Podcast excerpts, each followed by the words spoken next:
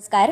Radio M P S C गुरुमध्ये मी R J Prajakta सगळ्यांचे स्वागत करते आजच्या व्यक्तिविशेष या कार्यक्रमात. आजचे व्यक्तिविशेष आहे डॉक्टर अभय बंग. अभय बंग हे मराठी डॉक्टर आहेत. ते सर्च या संस्थेमार्फत गडचिरोलीतील ग्रामीण भागात वैद्यकीय सेवा आणि संशोधन असे कार्य करतात. बालमृत्यू नियंत्रणावरील त्यांच्या संशोधनाची दखल भारतासोबतच अनेक देशांनी घेतली असून पाकिस्तान नेपाळ बांगलादेश व अनेक आफ्रिकन देश त्यांनी तयार केलेले बालमृत्यू नियंत्रणाचे प्रतिरूप म्हणजेच मॉडेल वापरतात. वैद्यकीय नियतकालिक द लँडसेटमध्ये त्यांचे अनेक लेख छापून आले आहेत. त्यांचे स्वतःच्या हृदयरोगावरील अनुभव कथनाचे माझा साक्षात्कारी हृदयरोग हे पुस्तक प्रसिद्ध आहे. अभय बंग हे ठाकूरदास आणि सुमन बंग यांचे पुत्र आहेत. ते दोघेही गांधीवादी कार्यकर्ते होते. ठाकूरदास बंग हे गांधीजींना भेटले होते आणि गांधीजींच्या सांगण्यावरून त्यांनी अर्थशास्त्राचा अभ्यास करण्यासाठी इंग्लंडला जाण्याऐवजी खेड्यांमध्ये जाण्याचा निर्णय घेतला. अभय बंग हे वर्ध्याच्या सेवाग्राम आश्रमाच्या वातावरणात वाढले. गांधीजींनी सुरू केलेल्या नई तालीम या शिक्षण पद्धतीत त्यांचे शिक्षण झाले. त्यांनी नागपूर मेडिकल कॉलेजमधून एम बी बी एसची पदवी मिळवली. त्यात त्यांना तीन विषयात सुवर्णपदके मिळाली. त्यानंतर भारतातील अग्रगण्य समजल्या जाणाऱ्या post graduate institute of India म्हणजेच पी जी आय या संस्थेत त्यांनी काम केले. सार्वजनिक आरोग्य या विषयाचे शिक्षण देणाऱ्या संस्था शोधत ते भारतभर फिरले. परंतु त्यांना तसे शिक्षण देणारी एकही संस्था सापडली नाही. नंतर त्यांनी अमेरिकेच्या जॉन हॉपकिन्स या विद्यापीठातून मास्टर्स इन पब्लिक हेल्थ ही पदवी एकोणीसशे चौऱ्याऐंशी साली सुवर्णपदकासह मिळवली. तेथे त्यांनी कार्ल टेलर यांच्याकडून सार्वजनिक आरोग्याचे धडे घेतले. यामध्ये ते नव्याण्णव टक्के गुणांसह प्रथम आले. ते या संस्थेमध्ये संचालकही होऊ शकले असते. त्यांना अत्याधुनिक रुग्णालयात किंवा रिसर्च इन्स्टिट्यूटमध्ये काम करण्याच्या संधी देखील चालून आल्या होत्या. पण त्यांनी शहरी श्रीमंती आणि आरामशीर जीवनशैली नाकारली आणि गडचिरोलीसारख्या दुर्लक्षित भागाला आपले कार्यक्षेत्र म्हणून निवडले.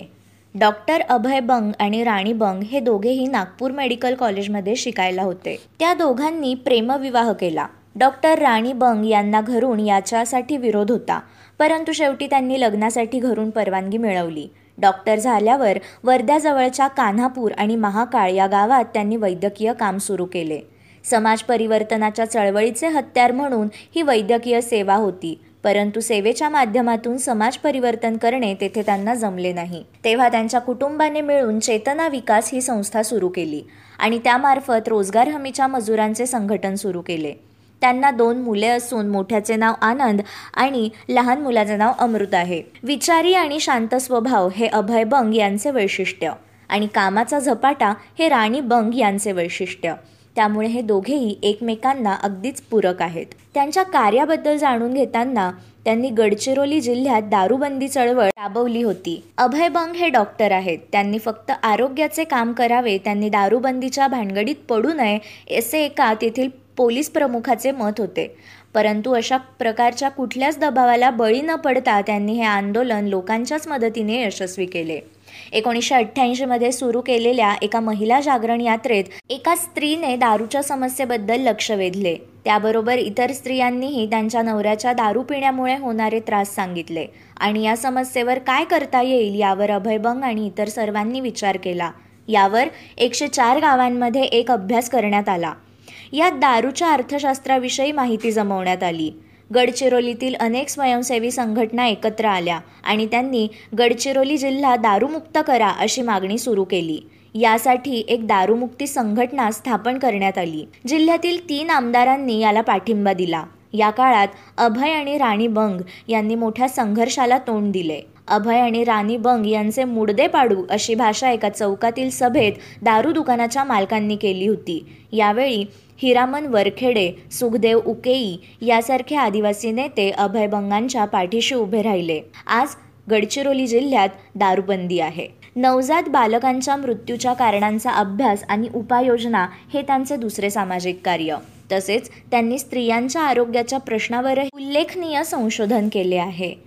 अमीरझा आणि वसा या दोन गावात केलेल्या संशोधनानुसार स्त्रियांमधले गायनोकॉलॉजिकल आजारांचे प्रमाण फार मोठ्या प्रमाणात आहे असे सिद्ध झाले.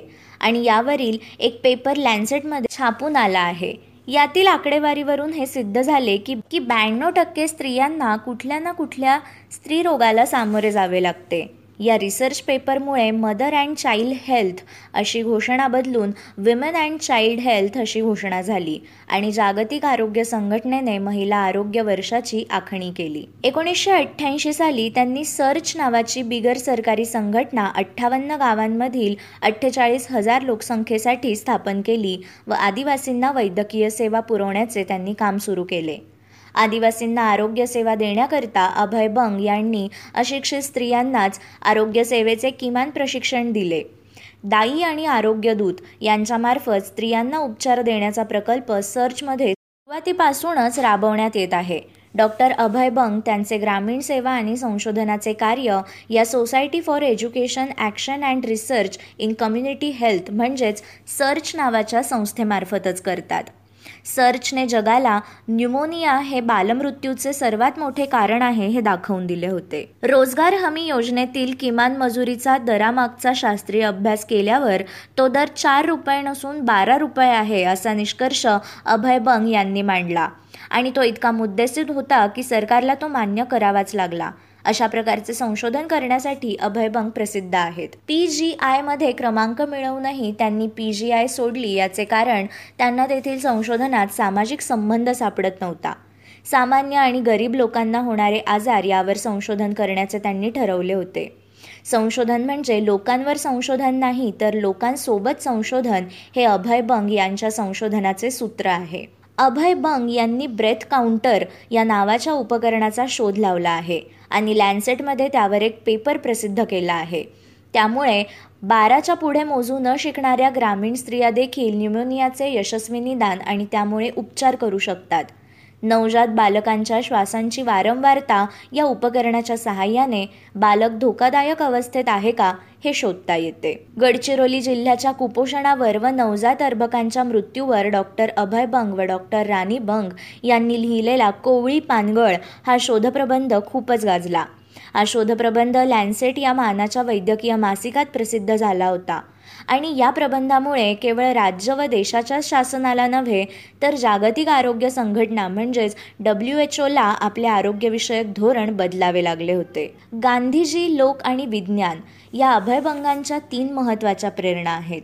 सार्वजनिक आरोग्य क्षेत्रातील शिक्षक कार्ल टेलर यांचाही अभयभंग यांच्यावर प्रभाव आहे. लोकांमध्ये जाताना तुमच्या डोक्यातले प्रश्न घेऊन जाऊ नका. लोकांमध्ये जा त्यांचे प्रश्न समजावून घ्या आणि ते सोडवण्याचा प्रयत्न करा हे कार्ल टेलर यांचे वाक्य त्यांच्या खूप लक्षात राहिले.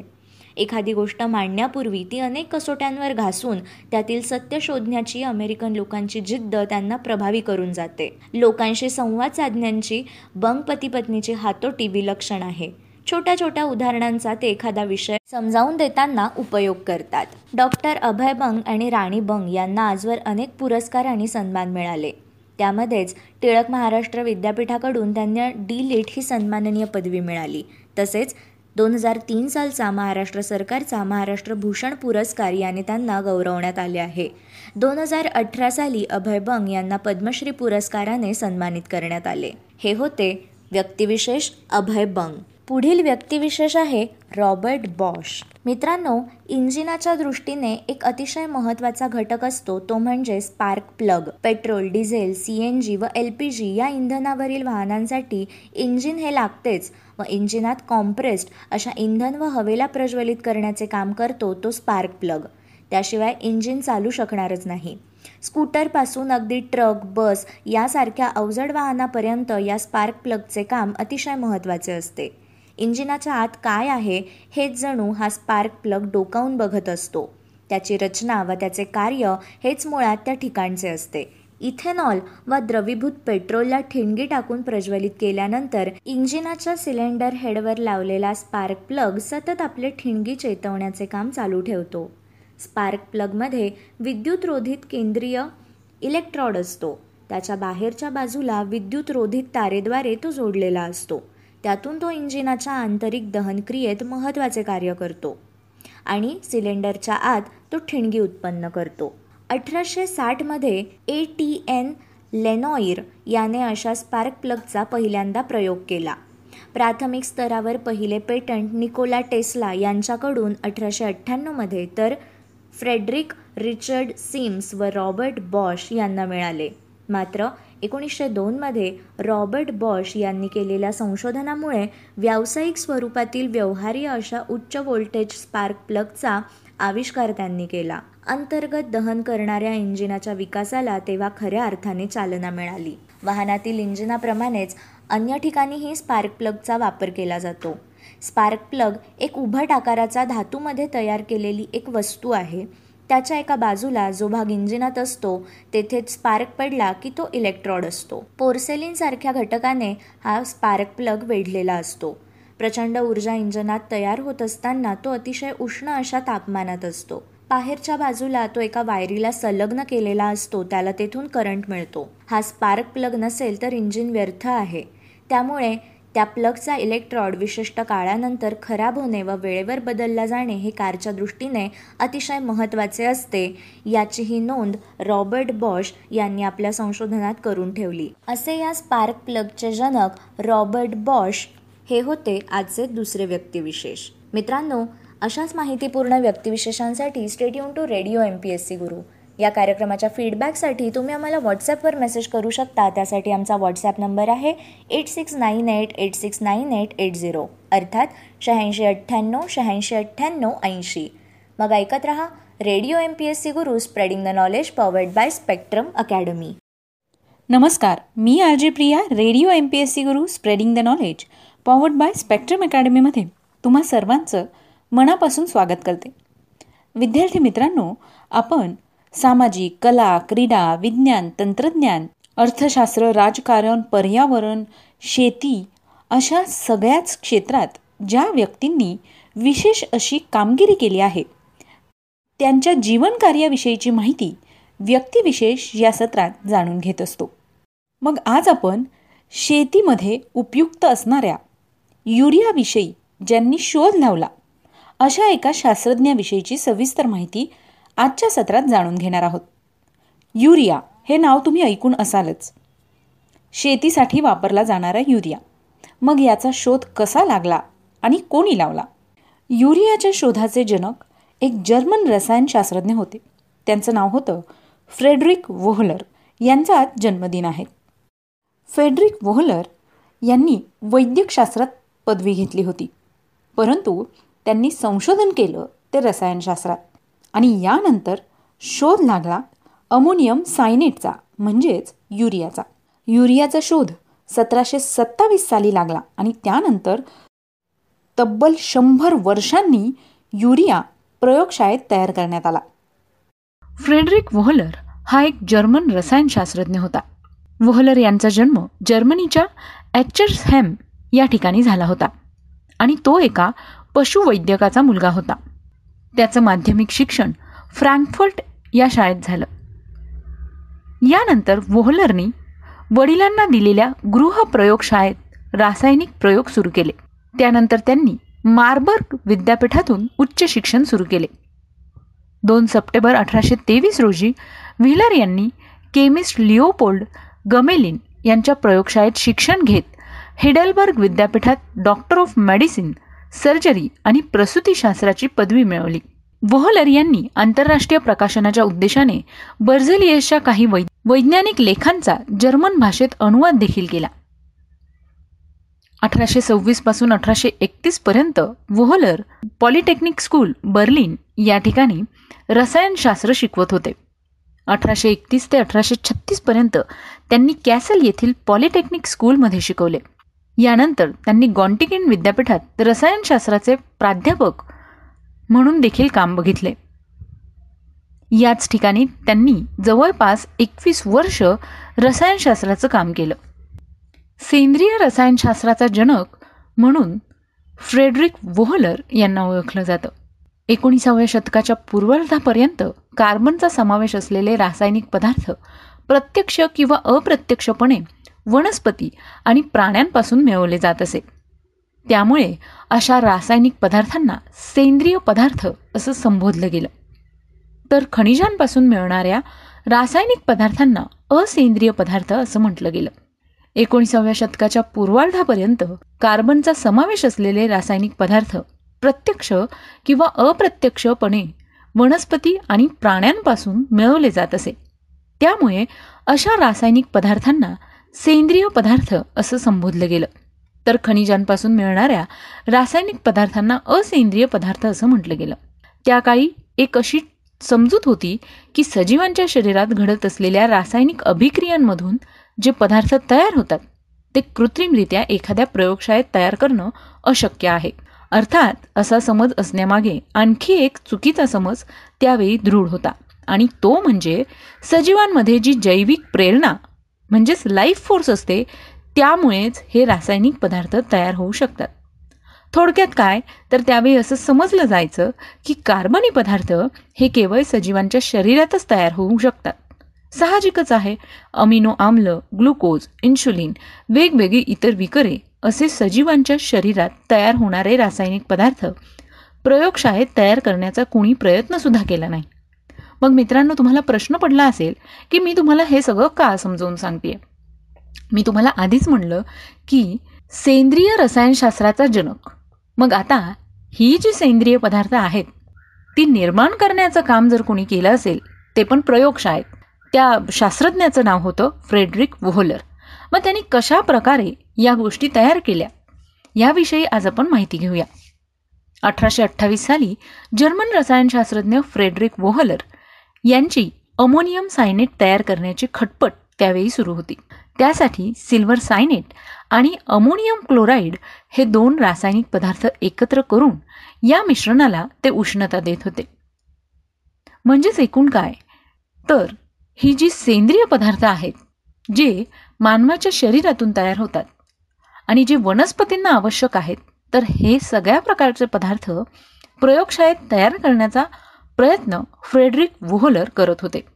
मग यावेळेला त्यांनी सिल्वर सायनेट आणि अमोनियम क्लोराईड या दोन पदार्थांचं मिश्रण करून उष्णता द्यायला सुरुवात केली. ही त्यांच्या प्रयोगाची होती पहिली सुरुवात. या रासायनिक अभिक्रियेत तयार झालेला पदार्थ हा वोहलर यांच्या अपेक्षेपेक्षा वेगळा होता.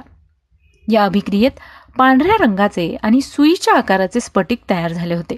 आश्चर्य म्हणजे तयार झालेले स्फटिक हे वोहलर यांनी मार्बर्ग विद्यापीठात वैद्यकशास्त्राचा अभ्यास करत असताना मानवी मूत्राच्या विश्लेषणादरम्यान पाहिलेल्या युरियाच्या स्फटिकांसारखे होते. आणि मग यावरूनच विचारचक्र सुरू झालं. वोहलर यांनी त्यावेळेला काय विचार केला आणि त्यातून युरिया कसा जन्माला आला ते जाणून घेऊया. त्याची गोष्ट काय आहे ते समजून घेऊया. कोणत्याही सजीव प्राण्याच्या शरीराबाहेर युरिया कसा तयार झाला? शतकानुशतके रूढ असलेल्या जैविक प्रेरणेच्या संकल्पनेला छेद देणारी घटना अपघाताने का होईना पण घडली. रसायनशास्त्रात प्रचंड आवड असल्याने वोहलर यांनी वैद्यकशास्त्र सोडून देऊन रसायनशास्त्रात संशोधन करण्याचा निर्णय घेतला. वैद्यकशास्त्रात घेतलेल्या पदवीचा उपयोग त्यांना रसायनशास्त्रात यासाठी मात्र नक्की झाला. तयार झालेल्या स्फटिकांवर वेगवेगळे प्रयोग करून पाहिल्यानंतरच हे स्फटिक युरियाचेच असल्याची वोहलर यांची खात्री पटली आणि याचा त्यांना अत्यानंद झाला. ताबडतोब त्यांनी आपले रसायनशास्त्रातले गुरु बाझलियस यांना पत्र लिहिलं. पत्रात त्यांनी लिहिलं होतं आता युरिया मिळवण्यासाठी मला मानवाच्या किंवा कुत्र्याच्या मूत्रीपडाची गरज नाही. अमोनियम सायनेट म्हणजेच युरिया. मग मित्रांनो त्यांनी जे दोन रासायनिक पदार्थ म्हणजेच सिल्वर सायनेट आणि अमोनियम क्लोराईड एकत्र करून जो पदार्थ बनवला होता तो पदार्थ होता अमोनियम सायनेट म्हणजेच युरिया. या युरियाचा शोध खरं तर या आधी लागला होता. म्हणजे सतराशे सत्तावीस सालीच युरियाचा शोध खरं तर लागला होता.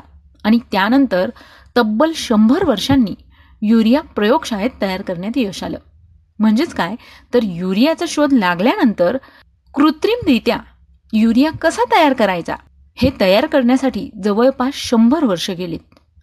अमोनियम सायनेट आणि युरिया यांच्यात नेमका काय फरक आहे यावर बाझेलियस यांनी संशोधन केलं. तेव्हा त्यांच्या असं लक्षात आलं की दोन्हीही रासायनिक पदार्थांमध्ये कार्बन ऑक्सिजन हायड्रोजन आणि नायट्रोजन या मूलद्रव्यांच्या अणूचा समावेश आहे. एवढंच नव्हे तर दोन्ही पदार्थांमध्ये असलेल्या या मूलद्रव्यांच्या अणूंची संख्या सुद्धा सारखी आहे.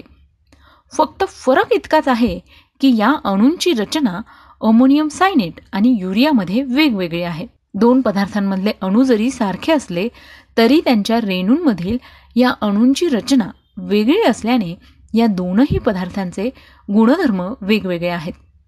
अमोनियम सायनेट विशिष्ट तापमानाला तापवल्यास त्यातल्या अणूंची पुनर्रचना होते आणि युरिया तयार होतो. वुहलर यांचं हे संशोधन त्यावेळी मात्र क्रांतिकारी ठरलं. कारण युरियाच्या प्रयोगशाळेतील निर्मितीनंतर जे रासायनिक पदार्थ फक्त सजीवांच्या शरीरातच बनतात असा समज होता. असे असंख्य सेंद्रिय रासायनिक पदार्थ प्रयोगशाळेत तयार करण्यात शास्त्रज्ञांनी यश मिळवलं. वोहलर यांनी अठराशे पंचेचाळीस साली शुद्ध स्वरूपात ॲल्युमिनियम तयार करण्यात देखील यश मिळवलं. सातत्याने एक दशकापेक्षा जास्त काळ या धातूवर त्यांनी संशोधन केलं आणि ते मोलाचं ठरलं.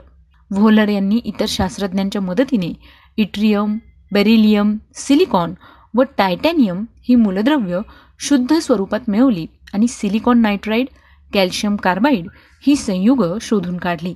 आणखी एक महत्त्वाची गोष्ट सांगायची म्हणजे व्होलर यांना अवकाशातून पडणारे उल्कापाषाण जमविण्याचा छंद होता. त्यांच्या संग्रहालयात असलेल्या अनेक उल्कापाषाणांचे त्यांनी रासायनिक विश्लेषणसुद्धा केलं होतं. अर्थात या सगळ्या संशोधनांपैकी व्होलर यांचं युरिया संदर्भातलं संशोधन मात्र त्यावेळी आणि सध्या तरी क्रांतिकारी ठरलं असं म्हणायला हरकत नाही. कारण तेव्हापासूनच मानवी जीवनात आणि रसायनशास्त्रात एक नवीन पर्व सुरू झालं. सजीवांपासून मिळणारे किंवा फक्त सजीवच निर्माण करू शकणारे सेंद्रिय पदार्थ प्रयोगशाळेत असेंद्रिय पदार्थांपासून कृत्रिमरित्या बनवता येतात ही गोष्ट सिद्ध झाली. युरियाच्या निर्मितीने मानवाला एक नवी दृष्टी मिळाली. नवा विचार दिला आणि रसायनशास्त्रात सेंद्रिय रसायनशास्त्र या शाखेचा जन्म झाला. विद्यार्थी मित्रांनो तुम्ही बऱ्याचदा ऐकलं असेल की युरिया हा शेतात पिकांसाठी वापरला जातो. मग हा युरिया बनवण्याचं सगळं श्रेय कोणाला जात असेल तर ते म्हणजे फ्रेडरिक वोहलर यांना. प्राण्यांच्या शरीरात युरिया कसा तयार होतो आणि युरिया तयार होण्यामागचं कारण काय आहे त्यात आपण जाणून घेऊया. युरिया हा शरीराबाहेर टाकण्याची आवश्यकता काय आहे? जर युरियाचं उत्सर्जन झालं नाही तर त्याचं प्राण्यांवर काय परिणाम होतो? आपल्या शरीरातून उत्सर्जित होणाऱ्या युरियाचं प्रमाण कायम असतं का? का बदललेलं असतं? ते कोणत्या घटकांवर अवलंबून असतो? याविषयी थोडक्यात माहिती घेऊया. मित्रांनो मानवासारख्या भूचर प्राण्यांच्या शरीरातून प्रामुख्याने युरिया उत्सर्जित केला जातो. तर जलचरांच्या शरीरातून अमोनियाचं उत्सर्जन होतं. पक्ष्यांच्या शरीरातून युरिक आम्लाचे स्फटिक बाहेर टाकले जातात. असा भेद असण्यामागचं मग कारण काय आहे? तर मित्रांनो वोहलर यांनी जी पद्धत वापरून युरिया तयार केला ती पद्धत युरियाचं मोठ्या प्रमाणात उत्पादन घेण्यासाठी योग्य नाही असं लक्षात येतं.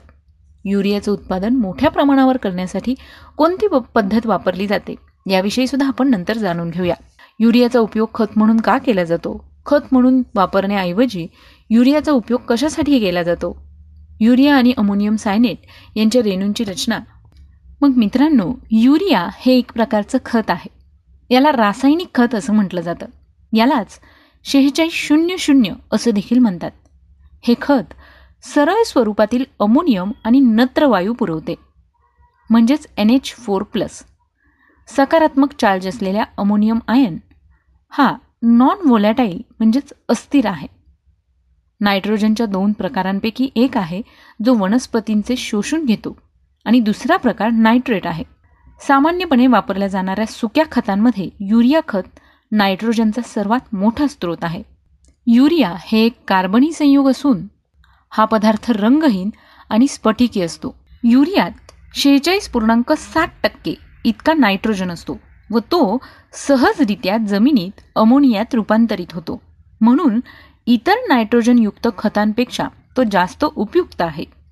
आणि शिवाय किमतीच्या दृष्टीने देखील इतर खतांपेक्षा स्वस्त आणि जास्त उपयुक्त आहे. वनस्पतींना अमोनियाची गरज भासते. शेतकरी बंधू रासायनिक खत म्हणून युरियाचा मोठ्या प्रमाणात शेतीसाठी वापर करताना दिसतात. तर विद्यार्थी मित्रांनो हा सगळ्यात महत्त्वाचा शोध लावणारा शास्त्रज्ञ म्हणजेच फ्रेडरिक वोहलर. याच्या कार्याविषयीची सविस्तर माहिती आज आपण आपल्या व्यक्तिविशेष या सत्रात जाणून घेतली. मला खात्री आहे की तुम्हाला ही माहिती नक्कीच उपयुक्त आणि फायदेशीर आहे. तेव्हा मित्रांनो ही माहिती तुम्ही आमच्या radio M P S C Guru पॉडकास्टवर देखील ऐकू शकता. त्याकरता तुम्हाला Spotify music app radio public अँकर एफ एम किंवा मग गुगल पॉडकास्टवर देखील ही माहिती अवेलेबल आहे. चला तर मग मित्रांनो मी आलजे जे प्रिया तुम्हा सगळ्यांची रजा घेते. पुन्हा भेटूया उद्याच्या व्यक्तिविशेष या सत्रात अशाच एका नवीन व्यक्तीविषयीची माहिती ऐकण्यासाठी. तोपर्यंत सुरक्षित रहा काळजी घ्या आणि अर्थातच ऐकत रहा radio M P S C Guru spreading the knowledge powered by Spectrum Academy